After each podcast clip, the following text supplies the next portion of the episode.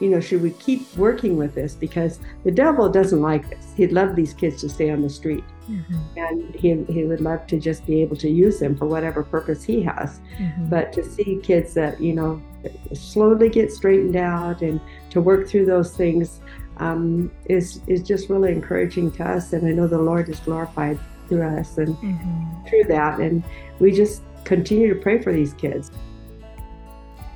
That was the voice of Becky Ward, missionary to the Democratic Republic of the Congo. We were so blessed to have her and her son Paul at our church recently. I'll let her tell you her story in just a little bit, but before that, I want you to hear about the family she comes from. This is Paula Eman. Welcome back to Cloud of Witnesses. You're listening to episode 23 Rescue the Perishing. I'll reference several past episodes in today's episodes. You'll be able to find them at my website, www.enduringwitnesses.com.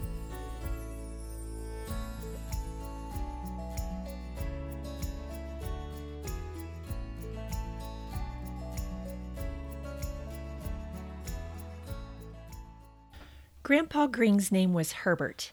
The locals called him Tatanababi. He and his Montana native wife were pioneer missionaries to unreached people groups in the Congo. They learned the local language from scratch and served with the Africa Inland Mission in northeast Congo for nine years without a furlough. In 1926, they decided to bring the family to Florida for schooling. Because the gospel knows no bounds, Grandpa Grings developed a rural outreach right there in Florida. Many were drawn to the Lord. During evangelistic meetings, his son Bob came to saving and joyful faith in the Lord. This fueled the time he spent visiting veterans in the hospital with his dad. Eventually, news came from the Grings' former colleagues in East Congo that a work in Central Congo was beginning and that they were invited to join them. They volunteered right away to work at the Tsehene mission station. The Lord blessed them with inheritance money which paid for their passage. A leaky ship, minimal winds, torn sails, and rationed water characterized their voyage, but the kids made the most of it by riding their bikes, playing hide and go seek, and watching the sharks and porpoises.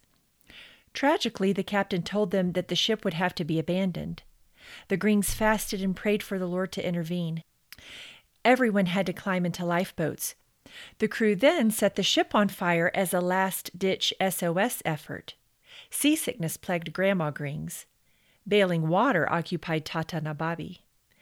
Due to the small size of their lifeboats, they were almost overcome by the rescue boats. Eventually, they climbed up to safety and were brought to Puerto Rico. Despite the temptation to give up and return to Florida, they prayed much and asked believers to help them with a fare to Africa. The believers responded, and the Grings made it by way of steamship to Leopoldville, which is modern day Kinshasa. Finally, they made it to the Tsehene mission station their ministry in the Congo could begin again. Because white children were an attraction to the Nationals, Grandpa Grings often had his kin singing songs and telling Bible stories in Kikongo, the local language. And not long after being established, the Grings learned of an unreached people group called Bankutu. Tata Nababi, Herbert, and his family began their trek to minister to them, all the while learning Lingala. This heart for needy people, courage to go wherever the Lord leads, and passion for the gospel characterized Grandpa Grings for the rest of his life. He passed this down to his children, and they passed it down to their children. This is the backdrop for my interview with Becky Ward today. She is the granddaughter of Tata Nababi. She and her husband Lee minister in the Congo now, along with Paul, one of their adopted sons. Despite having lost everything because of a devastating upheaval in the country, and despite never having kids of their own, the Wards began a boys' home in 2006. They love ministering in the interior, but the Lord made it very clear that the orphanage should be for the street kids of Kinshasa. These boys have been abandoned, and in Becky's words, have a lot of baggage.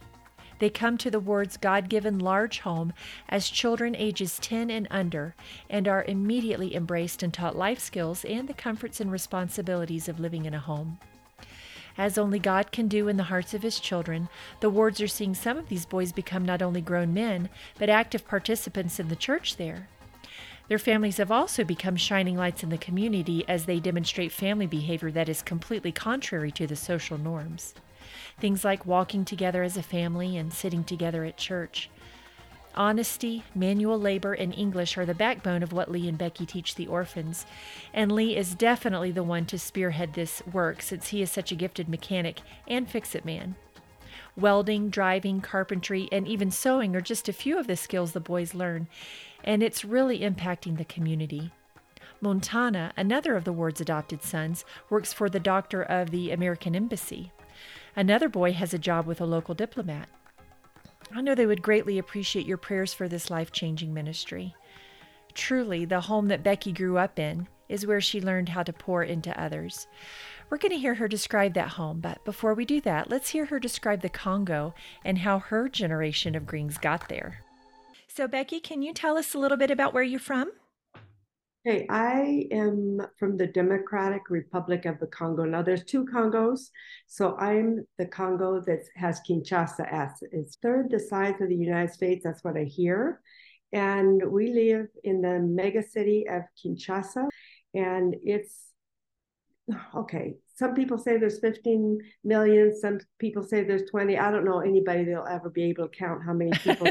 right. It's a growing city and but we work mainly in the low income uh, neighborhoods of that city. There's very rich people uh, in Kinshasa. You have the ultra rich that get the mega bucks that don't even bat an eye at buying you know whatever they need in a store. They just have those stacks of money. And then you have the ultra poor that have never even been into any of those kind of stores and that mm. don't know what they're going to eat for supper. Wow. So you have such a variety of people hmm. uh, in the city. Uh, my dad began that many, many years ago. He just felt like he should work with the low income. And so that's what we've continued to work with. That's wonderful. So, um, how long have you lived in the Congo? Were you born there? I really wasn't born there. Okay. Okay. I started there. I was started there. Okay. so, um, became pregnant with me, and then she had met my dad on the mission field. My dad was born on the mission field in 1920, and he grew up there as a missionary kid, and he just knew that that was where the Lord wanted him to serve all of his life. He spent most of his life on a bicycle riding from village to village and mm. had nothing, uh, very, very little. Mm. Um, when my mom met him, probably could carry most of what he had on the back of his bicycle. Oh, but wow. then he met mom, and um, she came out as a single lady missionary, and knowing that the Lord wanted her to serve the Lord in the Congo. And then the Lord just brought them together, and they were married. And then my sister was born in the Congo. I was started in the Congo, but born in the States in Twin Falls, Idaho, and went back. Was the first time my parents uh, had their first uh, furlough together. My my dad hadn't gone on furlough before, uh, you know, gone visiting churches. So he went with my mom. And so that was um, first time my mom's folks to meet my dad. Okay. And I went out when I was three months old on a boat. At that time, we still weren't using planes so much. Gotcha. I bet that was quite the voyage. It was. Dad says he remembers trying to anchor my crib down when it was getting tossed all over um, because of the waves and everything that they went through. But I don't remember any of that. Um, yeah, three months old, you probably didn't. so, oh. so the Congo has been part of your life then for how many years? Are you are you comfortable sharing that number? I, I have lived. I am sixty eight years old now, okay. and I would say I have lived in the Congo by far the majority. Maybe I've been out of the Congo fifteen years of my life. Okay, wow uh, yeah, but most of my life has been in the Congo, and that's what's home to me. Really. Yep, that's home. That's exactly what I was thinking. Yeah. So then, on that note, what are your favorite things? What do you love about the Congo? Well, I love the people. Hmm. I really love the people. Mm-hmm. Uh, God has just given me a really love for the, the the variety of people, the type of hospitality they give, just so many things. And I think another thing I, I really love about the Congo is the tropical climate. We're oh. sitting in Elko with cold. I mean, we can wear, I mean, 70 degrees in Congo is cold. And most everybody would have a jacket if you got to 70 degrees. So I love the tropical climate and I'm a cold blooded person anyhow. So I love And I really, you know, another thing I really love about the Congo, the average person believes in a God. Huh.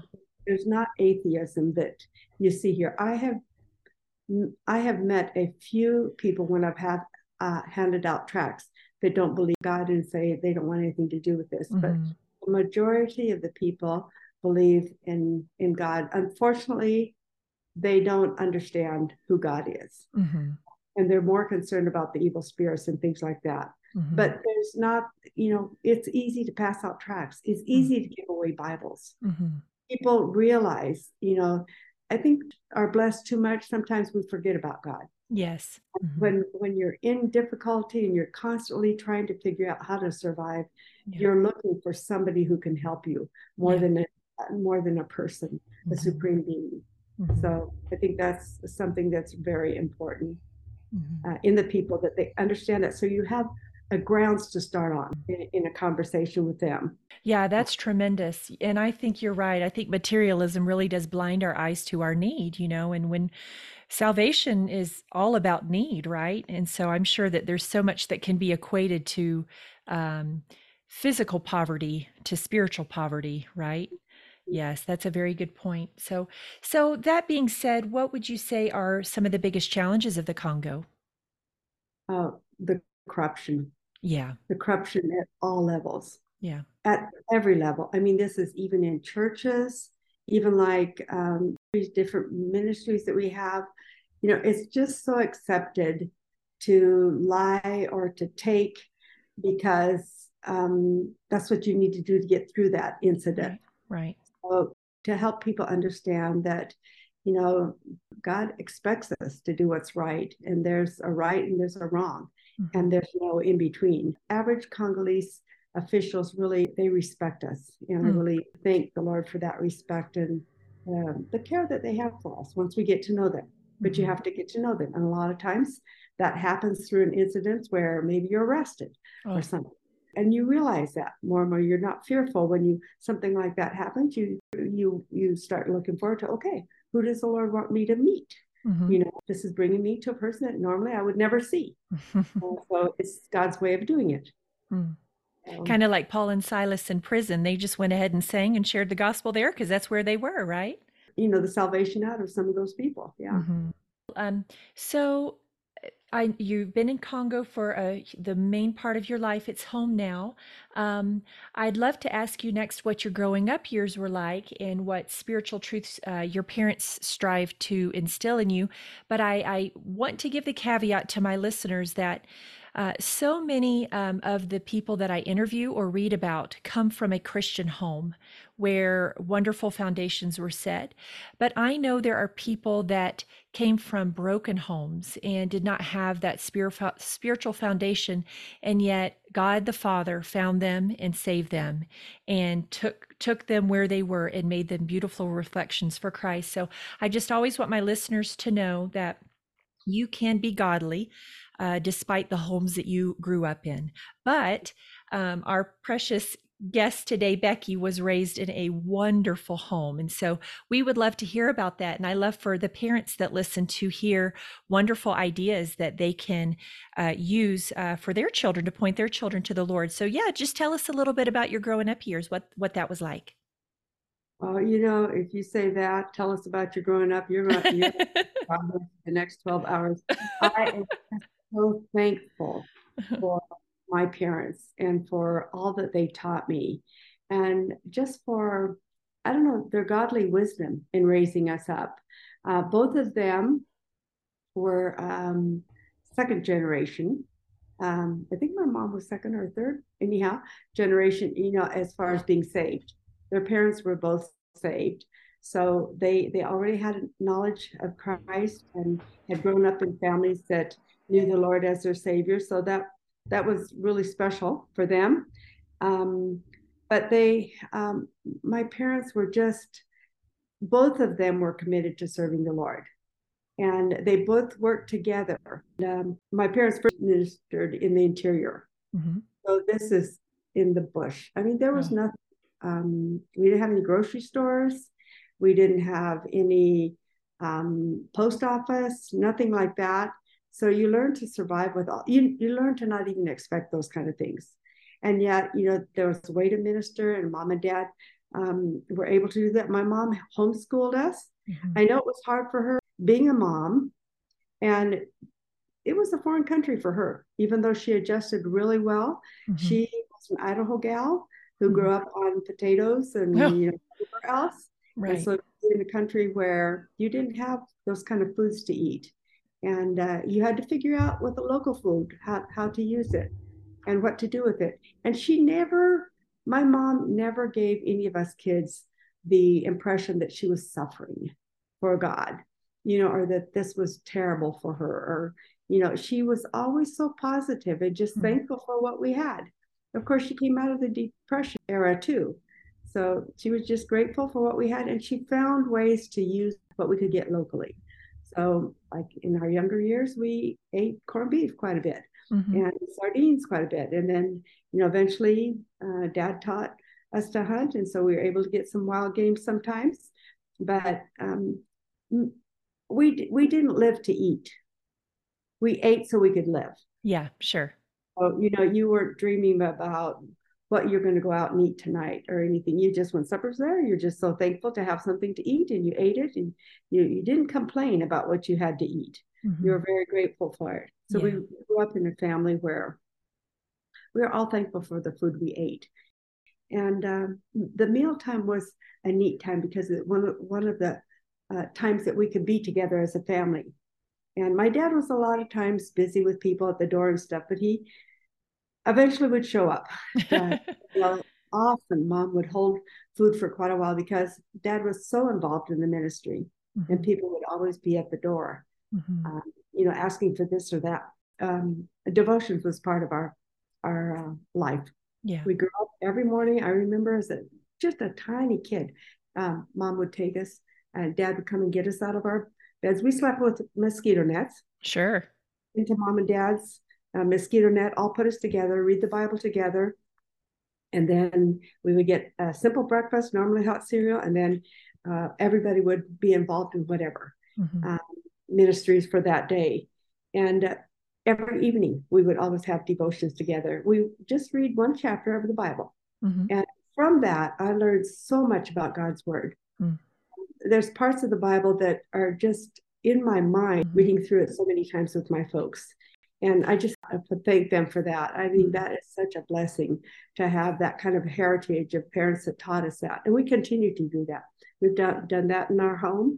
Um, Lee came from a home where they didn't read, but he realized how important that was. And right away, he backed that uh, desire to have de- devotions together. And we do that um, every morning, no matter what. Just mm-hmm. at least do something uh, in the Word. If it's even just listening, reading a few verses, if there's something that drastic, but uh, it's it's neat to start the day with the Lord and to end the day with the Lord.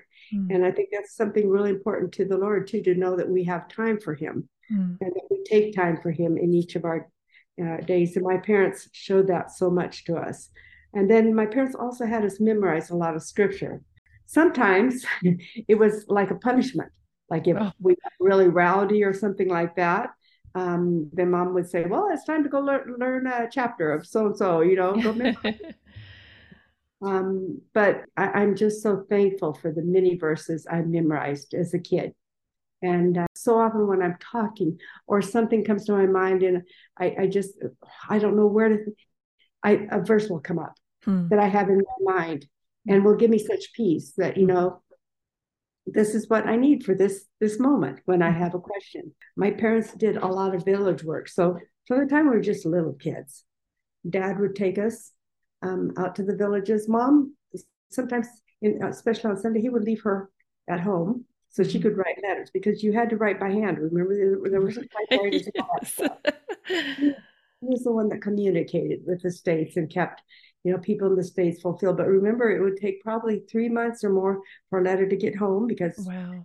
going by boat and then to come back again. So communication was slow. Right. But mom was really good to keep that going. Hmm. And uh, dad would take us out to the village from the time we were just little kids. Hmm. We didn't like it at first. Yeah. Uh, oh. dad involved us whether we liked it or not. And he didn't stick with us. He would drop us off for somebody because he wanted to have as many services as he could. So each of us would either a deacon or a pastor or somebody else. And then dad would just ask us to either pray or um, tell a Bible story later on as we got older, tell a Bible story of Daniel or David or something like that. And then the pastor could preach. Uh, in the meantime, he would go to the end of the village and then eventually come back. But that was an all afternoon thing. Wow. And at first, we really, as kids, it was kind of like, yeah, do we really have to do this again? Yeah. yeah. But then the more we did it, you know, we actually found the joy God gives you. Mm. When you come home, you would actually realize, you know, that was great. Oh. And it was neat to see this or that. Mm. And at a younger age, I already started to see the joy that God gave you from serving Him. Mm. And uh, I think that each of us, because all three of us, there's three of us in our, our family, all three of us turned out to be missionaries. Hmm. Isn't that neat? Love. Yeah. Well, and the, the parenting style this day, this day and age, I should say, is you just don't make ripples, you know? So if if a kid doesn't want to do something, then well, let's see how we can not create ripples. Let's just let's keep it easy, you know? And I think uh, really what is good for the parents is for the parents to be the leaders and to say, no, this is what we're doing. I know as a child, you might not know what's best for you and you might not know what's best for the glory of God, but I I know my Lord and I, I want to lead you children to do this even though you don't want to. And so I think we parents nowadays have a lot to learn in that category. Well, I, I believe it's so important mm-hmm. for parents to discipline and make teach kids to do the things they should do. We by ourselves we wouldn't do it. Right. And even teach us with housework, you know, that we have to clean, that we have to help with dishes, that we have to do all these things. My parents expected us to do it. And actually we, we learned it at such a young age. There was no choice. Right. Just, this is what we will do. And then um, we went out to villages. And so this is what is involved in going to a village and so we all get together and you know try and get things together and pack and food that you're going to eat on the trip and uh, just just accepting that uh, and and my my parents just did not accept rebellion. Yeah. As as a result of being kids growing up there you know our skin color and our hair color was so different than the the national people. And so a lot of times the kids would try to pull our hair or something. And at first that was so annoying to us. But my parents never said like, oh, well, that's just terrible. They would do that. My parents always encouraged us, just, you know, don't let it bother you. Don't Just, just you'll get it used. And eventually we did. We learned, we found ways to have fun with it and to use it to to make them laugh, to make them get to know us better, you know, different things like that, and not let it bother and, and I think that's something our parents taught us in a lot of things, not to let us feel like we were suffering, but to see the good in it. Okay. And to be able to use it for a good advantage. Um, my parents taught us mm. uh, to really fear God, and that that was really where you got your wisdom. And I think a verse that, like, well, there's a number of verses, but like Psalms 111, uh, verse 10, Proverbs 129, all are just a few of the examples of knowing to really fear the Lord. Uh, you love him, he's your father, but just like you fear your father if you've done wrong, you, I mean, we did. We didn't want to, we didn't want to get spankings for nothing because there's, that's just the way God wants us to be and to also fear him. And you love your parents, and I love the Lord, but I know that He He cannot stand sin, and so I have to be very careful and be just like David. You know, every time he sinned in the Bible, he was so quick, you know, to repent and to just cry and, and be in anguish for what he did wrong because realizing, you know, how much it it hurt the Lord. And so I think um but th- there's just needs we need to have a healthy fear of the Lord. And my parents taught me that just because the way they lived. You can tell that they feared the Lord too. And um, I think that's something that was really important. And then courage. My parents had so much courage. Um, we went through, you know, rebellions. We went through uh, very difficult times. Uh, but my parents never made big deals of it. Uh, I, I, think of in 1964, when there was the, this terrible rebellion. And I was about eight years old at that time. And I remember we were on this mission station. And um, Iwungu is the, uh, the place that uh, we first grew up, had, had a decent house and stuff, and were with other missionaries. This group that was really, they were just rebels. Mm. And uh, I think they were backed by Russia or whatever, mm-hmm. um, but had been taught taught to really do horrible things, yeah. and they were killing a lot of people and everything. And we, my dad had such peace that the Lord would take care of us. Mm-hmm. And you know, you you feel it as kids because you don't see him word. You don't see your parents talking and just thinking, well, I just wish we could get out of here or whatever. They just show such peace to us kids. Maybe they did by themselves in their bedroom, you know, mm-hmm. who knows? But, and I'm sure they did a lot of praying. Mm-hmm. But to us, we always saw such a sense of God is in control. We don't have to worry. Yeah. You know, we just do it. If, if the Lord needs us to get out of there, He's going to get out, get us out of there. I remember the day uh, mom said, "Don't go to your windows. Don't open your windows." Uh, and of course, as kids, what do you do? You go and open your window. there was a guy with his bow and arrow drawn right at our window. Oh my goodness! And so they had the rebels had surrounded our house. So mom and dad didn't tell us. Okay, the rebels have said surrounded our house. They just told us go to your roofs and just stay there. Wow. And so God was dealing with it, and God just gave him the wisdom to know how to deal with it. Uh, they thought that we had a government official hiding in our house. Okay and we didn't. Right. So Dad was able to talk them uh, through it. But in the meantime, they were the, the rebels were at the windows, thinking the government officials might jump out of the windows. Oh. I guess. So anyhow, Dad just had such God gave him such wisdom to be such a diplomat with the people. Just know how to work with these people. You know, when the government troops would get in, it, then he would know how to work with them. Then when the rebels would come in, he would know how to work with them. So God just gave him, you know, real wisdom. In the end, we, my aunt was killed just 15, 50 kilometers from us, and we had no idea what she was going through yeah. as kids. I mean, I, I, I don't remember my parents even uh, mentioning much, but all of a sudden this plane comes over and drops this uh, bandage and it comes down and then the, we, we, get it and read that my aunt has been uh, killed. And just to see the way my mom took it this was her sister mm. this is her little sister mm-hmm. and you know not knowing how she was killed or anything that taught me so much about death I want to pause here to plug episode 7. It's titled All Suffer Together, and it's completely dedicated to telling the story of Becky's Aunt Ruth Hege, who was killed at the hand of the Congolese terrorists. It also chronicles the survival of Ruth's colleague Irene Ferrel, who, by God's grace and the kindness of the Congolese believers, survived the terrifying experience. Episode 6 is titled Going Forward by Looking Back. Becky's sister in law, Christine Grings, was my guest. She shares her very transparent perspective on life on the mission field and how the goodness of God has carried her through many difficulties. I know my mom grieved, and I know I did. Yeah. And all of us did. We felt bad, but it wasn't that grief without a hope. Right.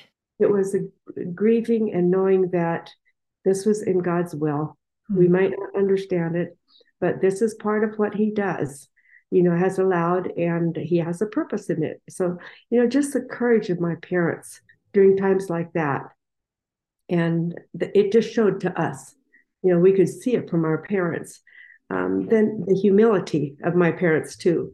Again, something that was, um, I just think Jeremiah 9 24 uh, shows a little bit about uh, humility, too, just knowing that we have nothing to glory in ourselves. Everything is a result of the Lord. We we could not do anything. We could not survive there without the Lord, and to realize that everything comes from Him. Mm. Uh, we were taught to work. My parents expected us to work. We, we actually growing up, we never have a, had a Davenport, you know, a place to really sit down because we just didn't sit down. You know, we were busy. Everybody was busy doing something. Yeah, and we always kept busy uh, working, and and uh, so they taught us to work and to enjoy working, mm. not to see it as a punishment, huh. but to actually enjoy working and seeing. And I know to this day, my brother and my sister, uh, we all enjoy doing things, working physical work or whatever it is.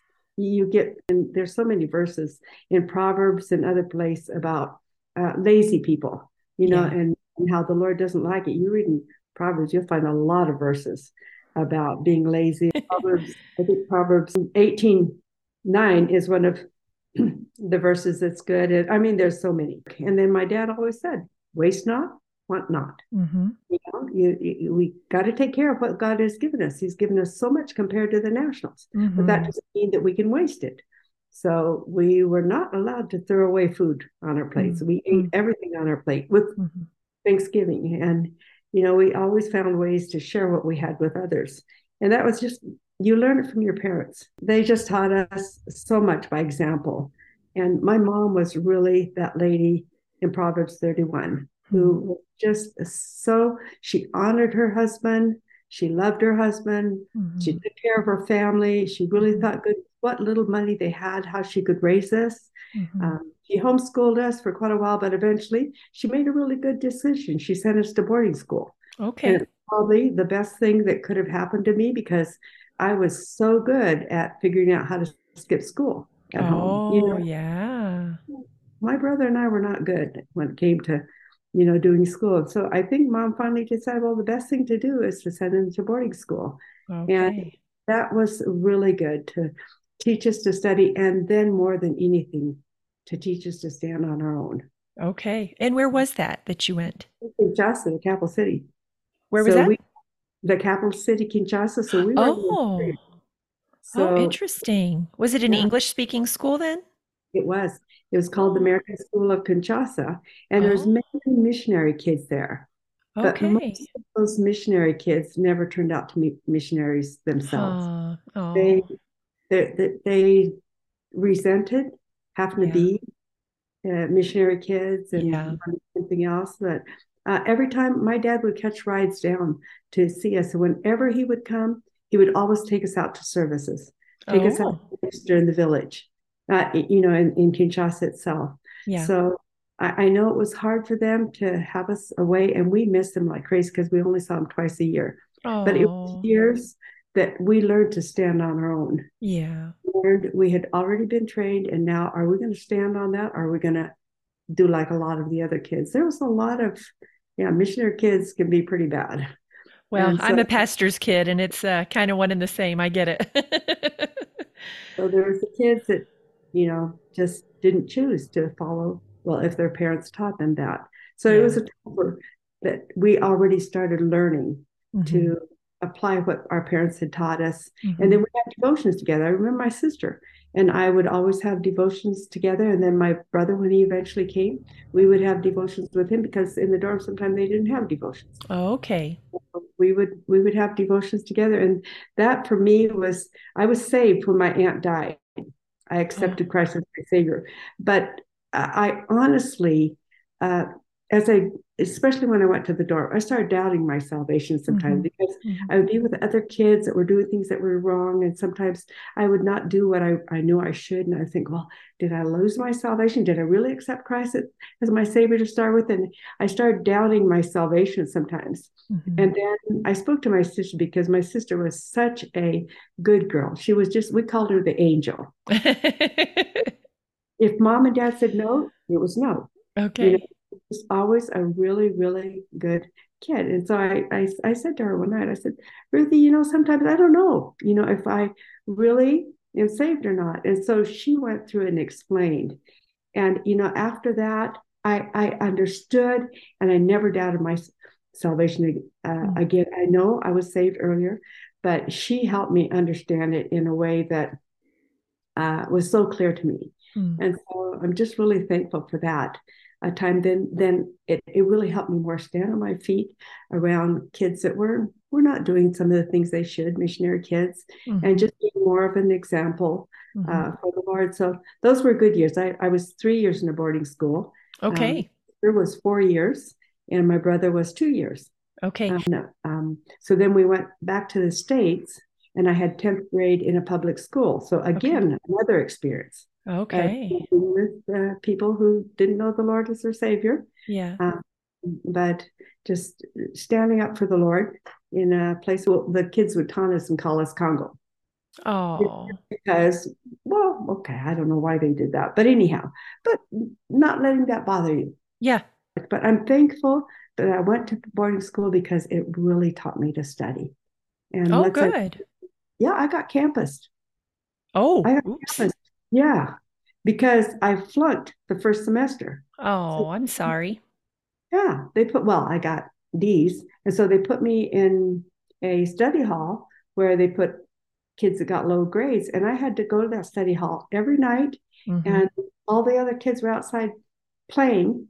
And I was like, okay, I am not going to be in here again. Mm-hmm. And so mm-hmm. I went to study and mm-hmm. then I, I got C's, B's, and then eventually just got A's and B's, you know. There Never you go. Had, I just I needed to be motivated. Yeah. And that motivated me more than anything else, mm-hmm. having to sit at a table at night. When sometimes didn't even have something to do. Yeah. That's um, not that wasn't the Grings way, was it? it was well, Mm-hmm. Well, what a trajectory. Um, and so you said you were saved. Um, would you say it was a result of um, maybe becoming more aware of death because your aunt died, or what was what was that kind right. of step to salvation?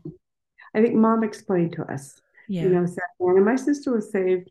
Um, I think, yeah, all of us. If I remember, maybe, maybe, my sister was saved before that, but I think my my brother all also accepted Christ during that time because we realized that, hey, you know, we don't know when we could go. Right. And that we really need to be ready. And our parents have taught us that all along. But right. you know, we've got to make the decision. We've got to really realize that, okay, this, if we don't ask Christ into our hearts, we are not going to go to heaven. Right. You know, we're sinners into real and we knew we were sinners right you know, we knew we, were, christ died for that mm-hmm. for our sins and the only re- way that we could go to heaven was accepting him mm-hmm. that he died in our place mm-hmm. and uh, but then i understood you know at that younger age you don't quite ex- you um, understand but you don't understand as much as you do when you get older really absolutely what christ went through for us right and the older i get as i listen to messages on how Christ suffered, you know, it just makes you um, so grateful for what he did for us and want that much more to serve him mm-hmm. and to mm-hmm. honor him and glorify him for what he did. So, yeah. Mm-hmm. So, okay, so you were at the boarding school in Kinshasa and then you went to public school in the States, I'm assuming Idaho? Uh-huh. Okay. Grade. Uh-huh. Okay. So then what was your path after that? Did you go, you know, you went to college or? Right to the mission field? After 10th grade, we went back. My sister stayed in the States and she got married um, to a missionary kid.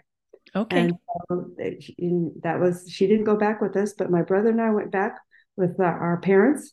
And mom and dad gave us the choice of uh, going back to a boarding school or doing school by ourselves. And we both said, no, we'll homeschool.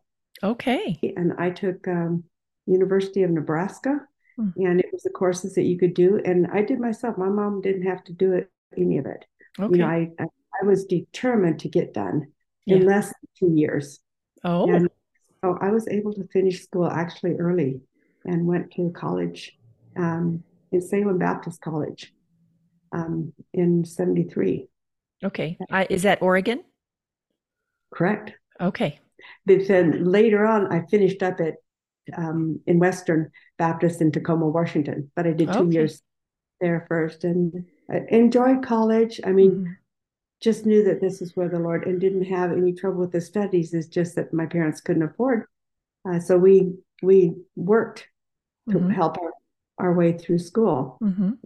But enjoyed being able to study God's word and things like that. And mm-hmm. just I I missed home so much because you couldn't call your parents. I loved Africa and I loved uh, our family was very close. Yeah. we loved together as a family. Mm-hmm. Yeah, so, mm-hmm. is college where you met your hubby then? No. Mm-mm. So came back to then in '73.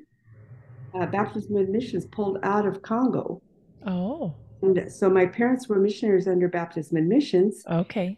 And they had to leave.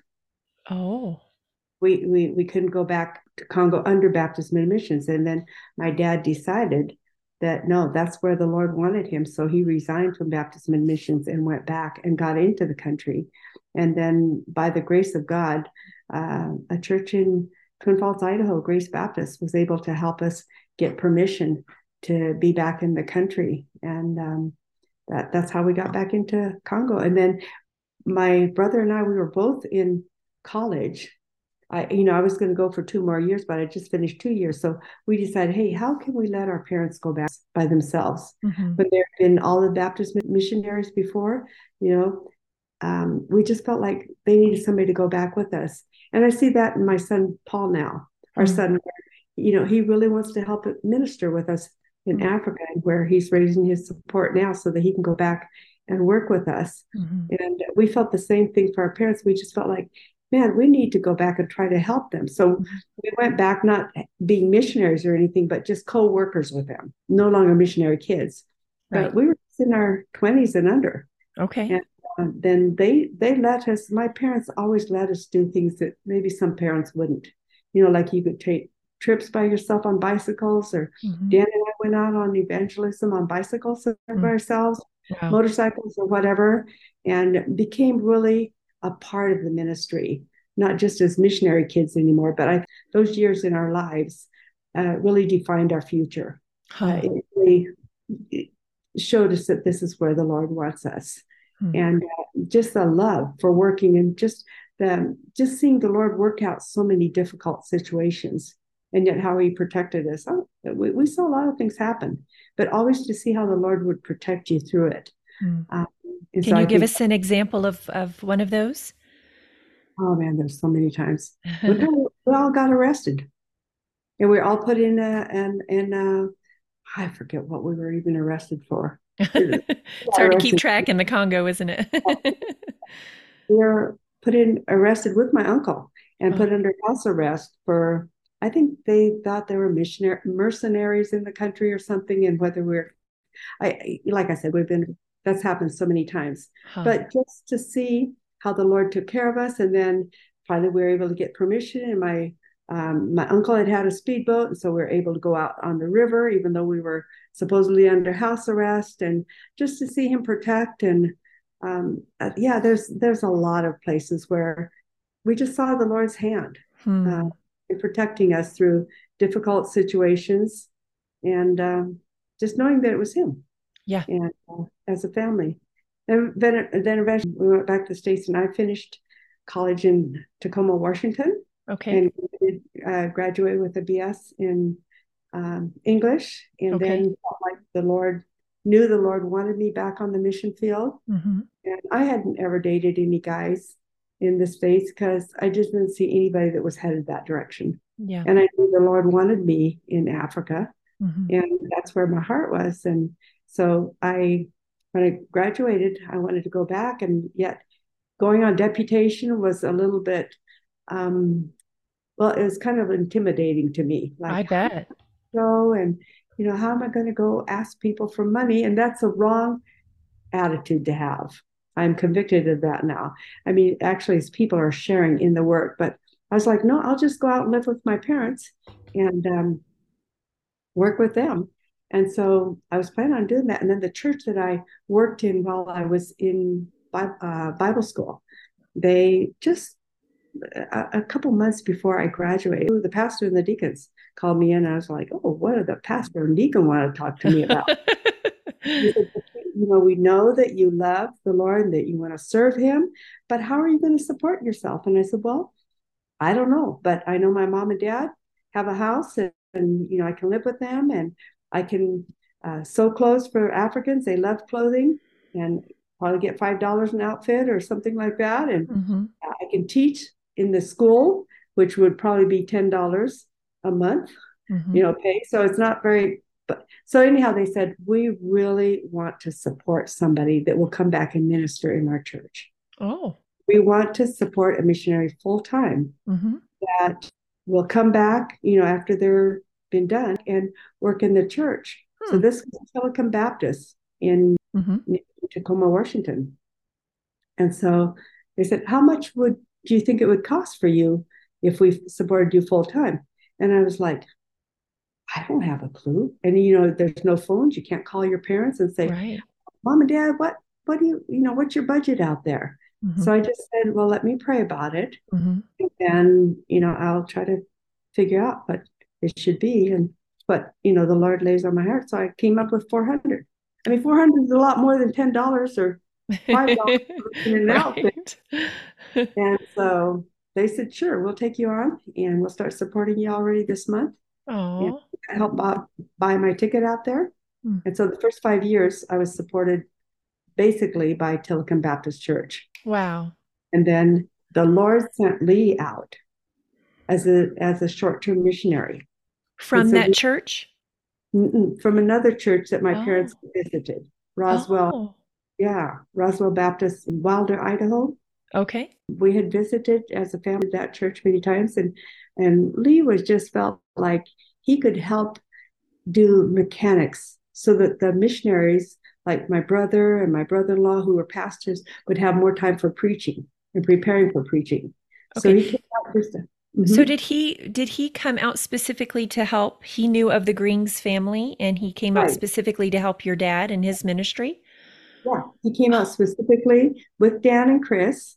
And okay. I think a whole bunch of them came at the same time. They'd been home on furlough. My mom and I had been left by ourselves on the mission station, and okay. my dad was in, in Kinshasa trying to get permission for us to be in the country. Oh. Uh, so we spent a lot of time by ourselves on the, the mission station. So then uh, he came out with them, uh, was going to only be out for six months. But then, I mean, it, he found that there was so much to do because that's he was a farmer's kid. So okay. at that time, you know, the farming during the winter months, that you know, they don't do a whole lot as far as farmers. So mm-hmm. he said mm-hmm. it's a good time that he could help us out there. And then as a result, we met, and then the Lord worked. And uh, when I came back in uh, 80, 87, um, came back to the States, and then eventually um, he came back at the same time. And then we decided the Lord had brought us together. And uh, I am so thankful for him. I'm just so thankful for the Lord bringing such a wonderful man into my life. And he, he didn't grow up in Africa, but the way he's accepted the culture, the food. You know, just all the problems. Sometimes, you know, he, he didn't grow up there. So, you know, he hasn't had this kind of life all of his life, mm-hmm. but he has just been so good to accept it. And he loves the kids. We have a home for boys. Mm-hmm. And uh, he loves working with the boys. And mm-hmm. um, when we were married, then our church doubled the support. Oh, and that's wonderful. For, yeah, so that was fine working in the interior. But then mm-hmm. when we got looted in 98 and had to live in the city with all the expenses of the city, there's no way we could survive on that. Mm-hmm. So we both ended up getting part time jobs with the American Embassy. And um, we have continued, he continues to work at the American Embassy as a maintenance person, as a local hired. And so okay. that's, you know, about half of our support comes from that. Yeah. So, so bivocational like, is is how we'd call you. So, um, yeah. so first of all, how long have y'all been married? Uh, whew, since '87. Okay, I put her on the spot. we'll do the math later. uh, so what what fuels you? Uh, what truths from the Word of God anchor you? Because you know, I know you have been through a lot. You know, with the death of your aunt and evacuations and violence and corruption and I'm sure health. I mean, we all have health things, so I'm sure that has been in your a, a factor in your life. What would you say is something that's so anchoring to you? Oh, just knowing that the Lord's going to take care of us. Yeah knowing that you know we, we can't be despaired in despair or something when things happen we just know that god is working out something yeah a lot of times we can't see that like recently when i was really sick out there uh, just and we were had so many things that were just you felt like um you know you okay this might sound crazy but you almost feel like you've been abandoned by god you know oh it doesn't sound crazy it doesn't yeah. sound crazy at all. Are you? You know, Lord, what's happening? I mean, yeah. what, you almost feel like Job, where he says, you know, I know I didn't do wrong, but what? Why is this? Why is just one thing after another? Like, right. Oh, I was so sick, and we had one kid, kids into jail, and then scabies, and mm-hmm. all these things in the home. Why, Lord, at this time? Mm-hmm. And then all of a sudden, the Lord just shows you. Mm-hmm. Uh, what what his real plan was is that, yeah, he didn't want you to move. Hmm. Or, you know, and, and if you had been healthy and there wouldn't been all these other problems, you would have been further into trying to get moved, which you thought you should do, but it wasn't his plan at that time. Yeah. And just even now, um, just know how the Lord's worked out for this trip with Paul. Mm-hmm. Um, just seeing again, knowing that okay, God has opened the door for us to go. He's going to open up meetings for us, mm-hmm. and seeing how the Lord allowed Pastor Jeremy to let him into uh, Elko and just share um, what the Lord has on his heart, and mm-hmm. just a number of pastors who opened up mm-hmm. uh, their churches to to Paul to be able to share. So mm-hmm. knowing that the Lord is going to work things out, mm-hmm. and not being a person that tries to to help the Lord solve problems. Oh, that's easier said than done, isn't it?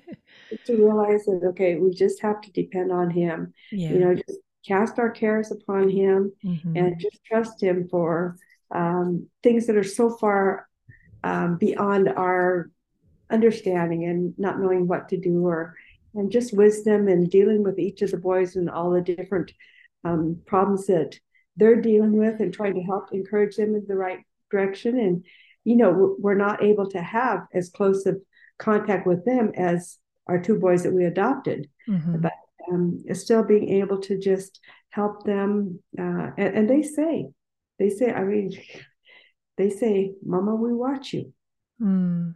um, we watch you and dad yeah. and you know their customs is so accepted for uh, men to hit their women mm. you know, to discipline their women because their women, they say, are hard headed. But yeah. then to that that doesn't happen in our home where right. we work together and yeah. we disagree agreeably. You know, we work things out together. Yeah. Uh, and to help them see that. And there's so much violence in Congo where people fight so much. I mean, it's so common to see people fighting on the street and wherever. Mm-hmm. But to help them and that's one of our rules in, in our in our boys home if you have major fights three times you get kicked out okay we're not, we're not talking just about slugging somebody right. we're talking about trying to stab somebody yeah. or crack them over the head almost and yeah. just a, a, home that you know is just you can't deal with it mm-hmm. and stealing too We've just if you steal too many times you get kicked out yeah because that destroys our home and it destroys our country that's why mm-hmm. congo's destroyed is because there's so much stealing at the high levels. Mm-hmm. So try to teach them things that we believe are really godly principles and mm-hmm. seeing where, you know, the Bible teaches that too.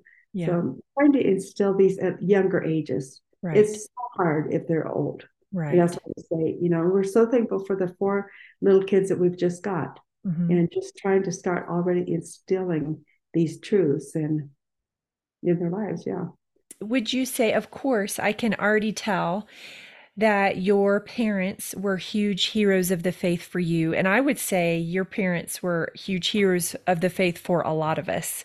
Um, and Becky and I have already talked about she's graciously agreed to, and we don't have a date and we'll figure something out, but um, to come back on and share her dad's testimony or in his story sometime. So all that to say, I know your your parents are heroes to you. Are there any other heroes of the faith that as a child or a teenager or even as a grown woman you've read their biographies and they've really inspired you? Yeah, I I uh, Amy Carmichael. Okay. I don't do a lot of reading. That's Honestly, okay. Yeah, because the Bible I read, but other than that, to get time. I know. I like, okay, I'll do that when I have time, and that never happens. I know. So, no judgment there, I promise. all the phones that you can listen to and things that you can listen while you're walking around, that's uh-huh. becoming more of a uh, potential. And then, like Mueller. Oh, uh, yes. Uh-huh.